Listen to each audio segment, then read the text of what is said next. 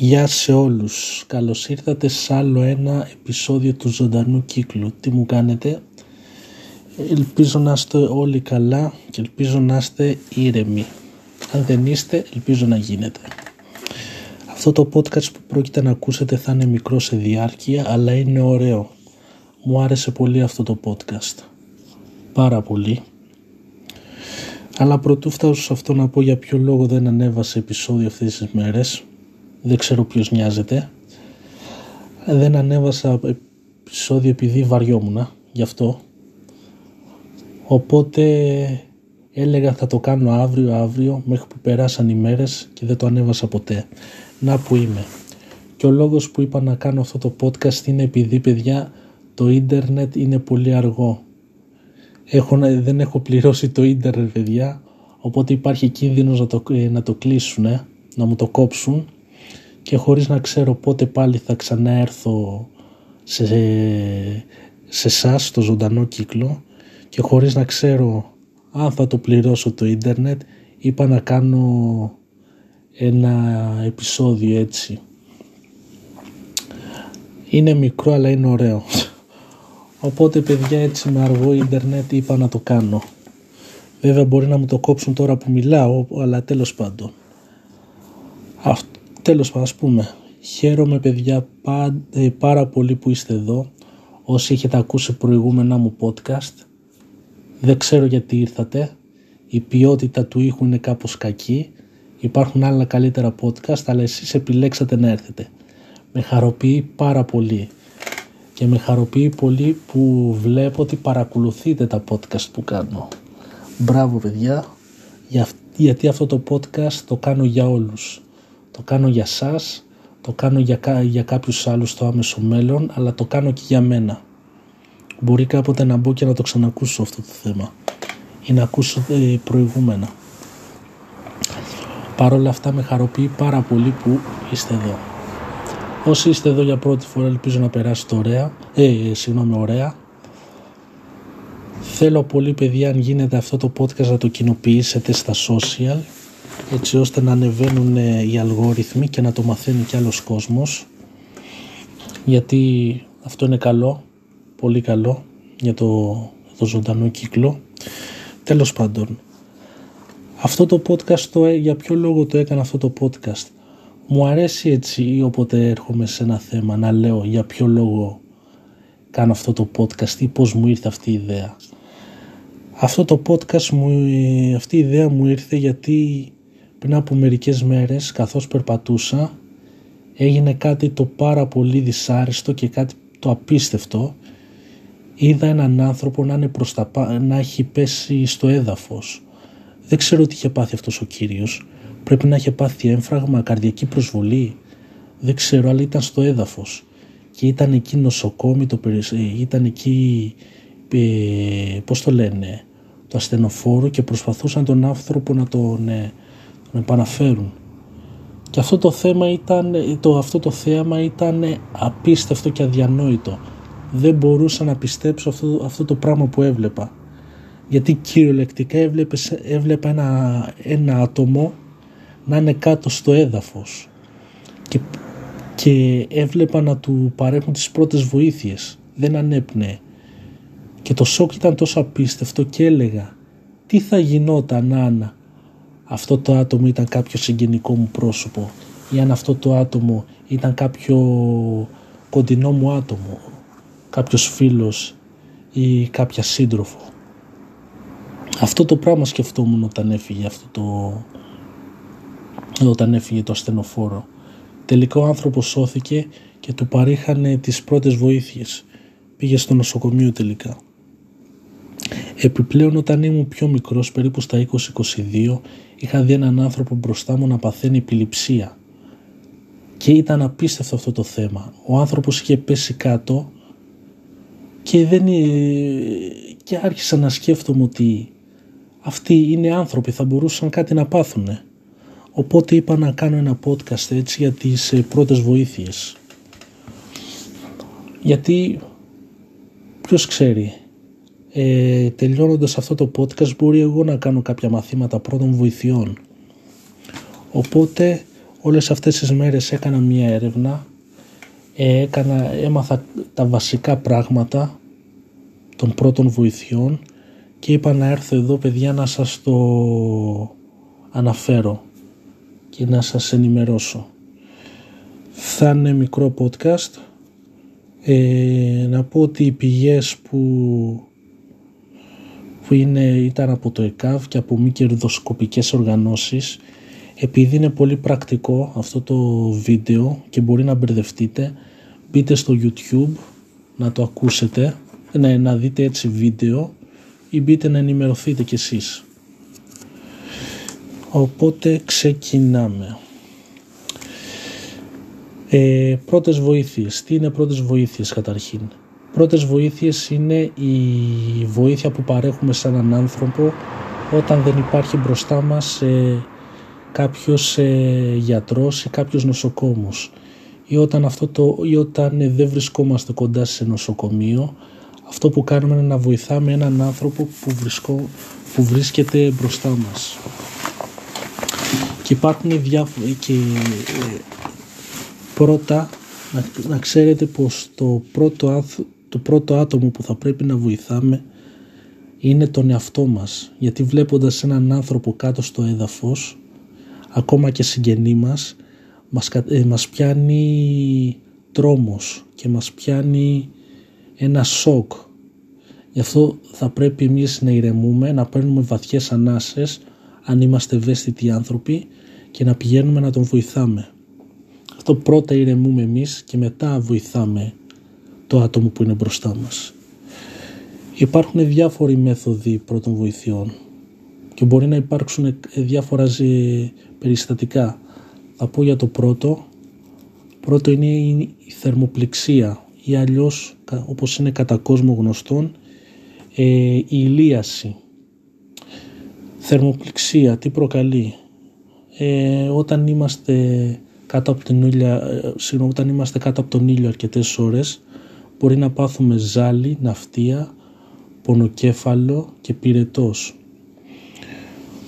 Ε, όταν βλέπουμε ότι κάποιο άτομο έχει πέσει στο έδαφος έχοντας αυτά τα συμπτώματα το πρώτο πράγμα που κάνουμε είναι να το μεταφέρουμε σε ένα σκιερό και δροσερό μέρος σε κάποιο υπόστεγο ας πούμε ε, να τον βάλουμε σε ανάσκελη θέση να τον βάλουμε ανάσκελα και να του δώσουμε πολλά υγρά κατά προτίμηση νερό όχι χυμούς με ζάχαρη επίσης αν γίνεται να του δώσουμε μία υγρή πετσέτα στο μέτωπο να τον ελευθερώσουμε από τα περιτά ρούχα και να ζητήσουμε βοήθεια και να δούμε αν είναι καλά.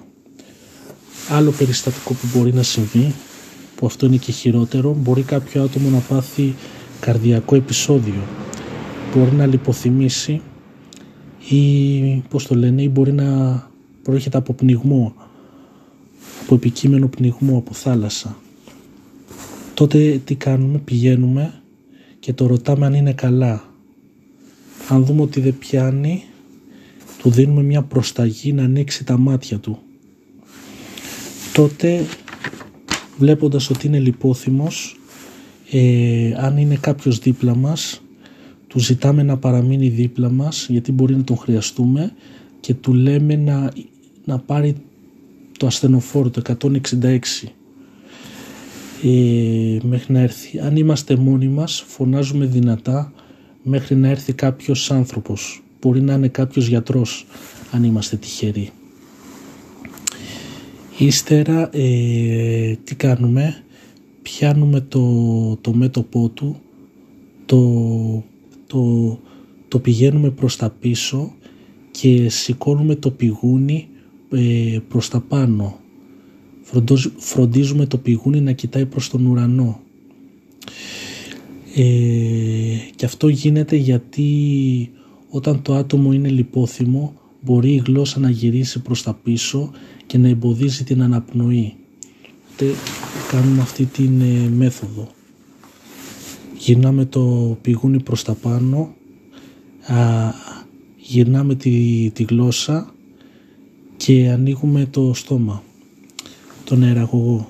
καθώς διατηρούμε τον αεραγωγό ανοιχτό ελέγχουμε την αναπνοή του ατόμου και ελέγχουμε επίσης και το θώρακα να δούμε αν χτυπάει η καρδιά. Ε, όταν ε, δούμε ότι δεν αναπνέει το άτομο τότε πηγαίνουμε στο, στο χρησιμοποιούμε τη μέθοδο κάρπα. Τι είναι η κάρπα; Η κάρπα είναι κάτι σαν τον ε, πρακτικό απεινιδωτή. Δηλαδή τι κάνουμε; Ενώνουμε τις παλάμες μας, τα φέρνουμε στο θώρακα του ατόμου και αρχίζουμε και κάνουμε πιέσεις σταθερές και σίγουρες πιέσεις, σταθερές και λεχόμενες πιέσεις και πιέζουμε το θώρακα. Ε, καλό θα είναι οι, πιέσεις, οι θωρακικές πιέσεις να είναι 20 με 30 το, το λεπτό. Και επίσης καλό θα είναι να μετράμε 1, 2, 3 και τα λοιπά μέχρι το 30. Ε, μόλις ολοκληρώσουμε τις μετρήσεις ε, του δίνουμε το φιλί της ζωής, του δίνουμε αέρα. Και γιατί γίνεται αυτό; Γιατί πρώτον πηγαίνει ε, οξυγόνο ε, στους πνεύμονες και δεύτερον πηγαίνει οξυγόνο επίσης στον εγκέφαλο. Όταν ο εγκέφαλος είναι πολύ έτσι ανέστητος υπάρχει κίνδυνος να, να πάθει κάποια βλάβη. Οπότε κάνουμε αυτή τη μέθοδο. Καλό θα είναι να ξέρουμε πως έχουμε το χρόνο αντίπαλό μας οπότε θα πρέπει να γίνονται συλλοπτικές διαδικασίες. Αφού έχουμε δώσει το φιλί της ζωής κοιτάμε να δούμε αν ε, αναπνέει φέρνουμε το αυτί μας στο, στο θώρακα και επαναλαμβάνουμε τις ε, θωρακικές πιέσεις και ύστερα ε, το φιλί της ζωής. Ε, αν, ε, όταν δούμε ότι το άτομο έχει, έχει καταφέρει και έχει βρει τις αισθήσεις του ε, παραμένουμε μαζί του γιατί μπορεί να έχει άλλο ένα αναπνευστικό επεισόδιο οπότε παραμένουμε μαζί του μέχρι να έρθει το ασθενοφόρο ε, αυτό και λέμε στους ε, ε, στους οδηγούς του ασθενοφόρου τι συνέβησε Πάμε τώρα σε κάτι άλλο που μπορεί να προκύψει και στο οποίο μπορεί να παρέχουμε πρώτες βοήθειες. Το άλλο είναι η πνιγμονή. Τι είναι πνιγμονή; Πνιγμονή είναι όταν ένα ξένο αντικείμενο έχει σφινώσει στο λαιμό, μπορεί να είναι η τροφή και τον δυσκολεύει στην, ε, στην αναπνοή. Μπορεί να είναι ελαφριά ε, πνιγμονή και βαριά. Ελαφριά είναι όταν το άτομο βύχει και αναπνέει με δυσκολία αλλά μπορεί να μιλήσει αν και, δύσκολα ενώ βαριά είναι όταν το άτομο δεν μπορεί ούτε να μιλήσει ούτε να αναπνεύσει και όταν ε, το πιο σημαντικό έχει αλλάξει χρώμα, έχει πάρει μοβ και όταν βλέπουμε επίσης ότι έχει φέρει τα χέρια του προς το, προς το λαιμό του φαίνεται ότι πνίγεται. Εκεί τότε τι κάνουμε; Εκεί τότε ε, φέρνουμε την παλάμη προς το, στις ομοπλάτες και κάνουμε πέντε χτυπήματα σταθερά και ελεγχόμενα. Φροντίζουμε να... πέντε χτυπήματα στις ομοπλάτες, ναι. Φροντίζουμε ε, η παλάμη μας να πηγαίνει προς τα μέσα και πάνω έτσι ώστε η σφινωμένη το σφινωμένο αντικείμενο να βγει από τον αεραγωγό πέντε φορές. Όταν δούμε ότι δεν πιάσει τότε πηγαίνουμε πίσω από το θύμα φέρνουμε τα χέρια μας ανάμεσα ε, στο θώρακα και στη κοιλιά φροντίζουμε τα χέρια να είναι σε γροθιά και αρχίζουμε τις πιέσεις παύλα οθήσεις να, για να σωθεί ο άνθρωπος. Φροντίζουμε οι, οι πιέσεις να είναι προς τα μέσα και πάνω. Προς τα μέσα και πάνω. Γιατί για να βγει το αντικείμενο όπως ανέφερα. Πέντε φορές. Ε, άμα δούμε ότι δεν, πιάνει επαναλαμβάνουμε άλλες πέντε φορές αυτή τη μέθοδος όσο του γίνει, γίνει καλά το άτομο. Τώρα, ε, αν το θύμα είναι έγκυος γυναίκα, τότε κάνουμε μόνο τα χτυπήματα στις ομοπλάτες με την παλάμη πέντε φορές. Αν το θύμα είναι έμβριο, τότε αυτό που κάνουμε είναι να πιάσουμε το έμβριο με το ένα μας χέρι και να το γυρίσουμε. Ε, όταν λέω γυρίσουμε, το, ε, θα πρέπει το έμβριο να κοιτάει προς τα κάτω. Τότε με το άλλο χέρι ε, σταθερά, έχοντας το νου ότι είναι ένα έμβριο, χτυπάμε, ε, με την παλάμη μας χτυπάμε τις ομοπλάτες προς τα μέσα και πάνω. Χτυπώντας τις ομοπλάτες και μέσα και πάνω. Ε, πέντε φορές. Άμα δούμε ότι δεν πιάνει, τότε γυρνάμε το μωρό να κοιτάει το μωρό προς το ταβάνι, προς τα εμάς και με τα δύο δάχτυλα το, το, ε, το δίκτυ και το παραμέσο αρχίζουμε και πιέζουμε πέντε φορές ε, το θώρακα του μωρού για να βγει η τροφή. Άμα δούμε ότι δεν πιάνει, ξαναεπαναλαμβάνουμε την κίνηση. Ε, αυτό είναι. Υπάρχουν πρώτες βοήθειες, εδώ είναι το podcast, τελείωσε. Υπάρχουν ε, πρώτες βοήθειες για διάφορα πράγματα. Μπορεί να είναι για εγκάβματα, μπορεί να είναι για κάποιο άλλο θέμα. Εδώ σας ανέφερα τα τρία πρακτικά πράγματα που συμβαίνουν όταν ένα άτομο ε, βρεθεί σε κίνδυνο. Είτε είναι κάποιος περαστικός, είτε είναι κάποιο κοντινό μας πρόσωπο. Αν σας άρεσε δώστε ένα αστεράκι στο Spotify ε, και αν σας άρεσε καλό θα είναι να το τσεκάρετε και μόνοι σας ε, νομίζω ότι υπάρχουν διάφορες, διάφορα σεμινάρια και διάφορα μαθήματα πρώτων βοηθειών που γίνονται. Συνήθως οι τιμές είναι σε, κινούνται σε λογικά πλαίσια και είναι για όλες τις ηλικίες. Μπορεί να το κάνει ένα παιδί από 12 χρονών μέχρι κάποιον 60 χρονών. Ελπίζω παιδιά να σας άρεσε το podcast και ελπίζω να το απολαύσετε όπως το απόλαυσα και εγώ. Κλείνω παιδιά και τα λέμε μέχρι την άλλη φορά. Γεια σας.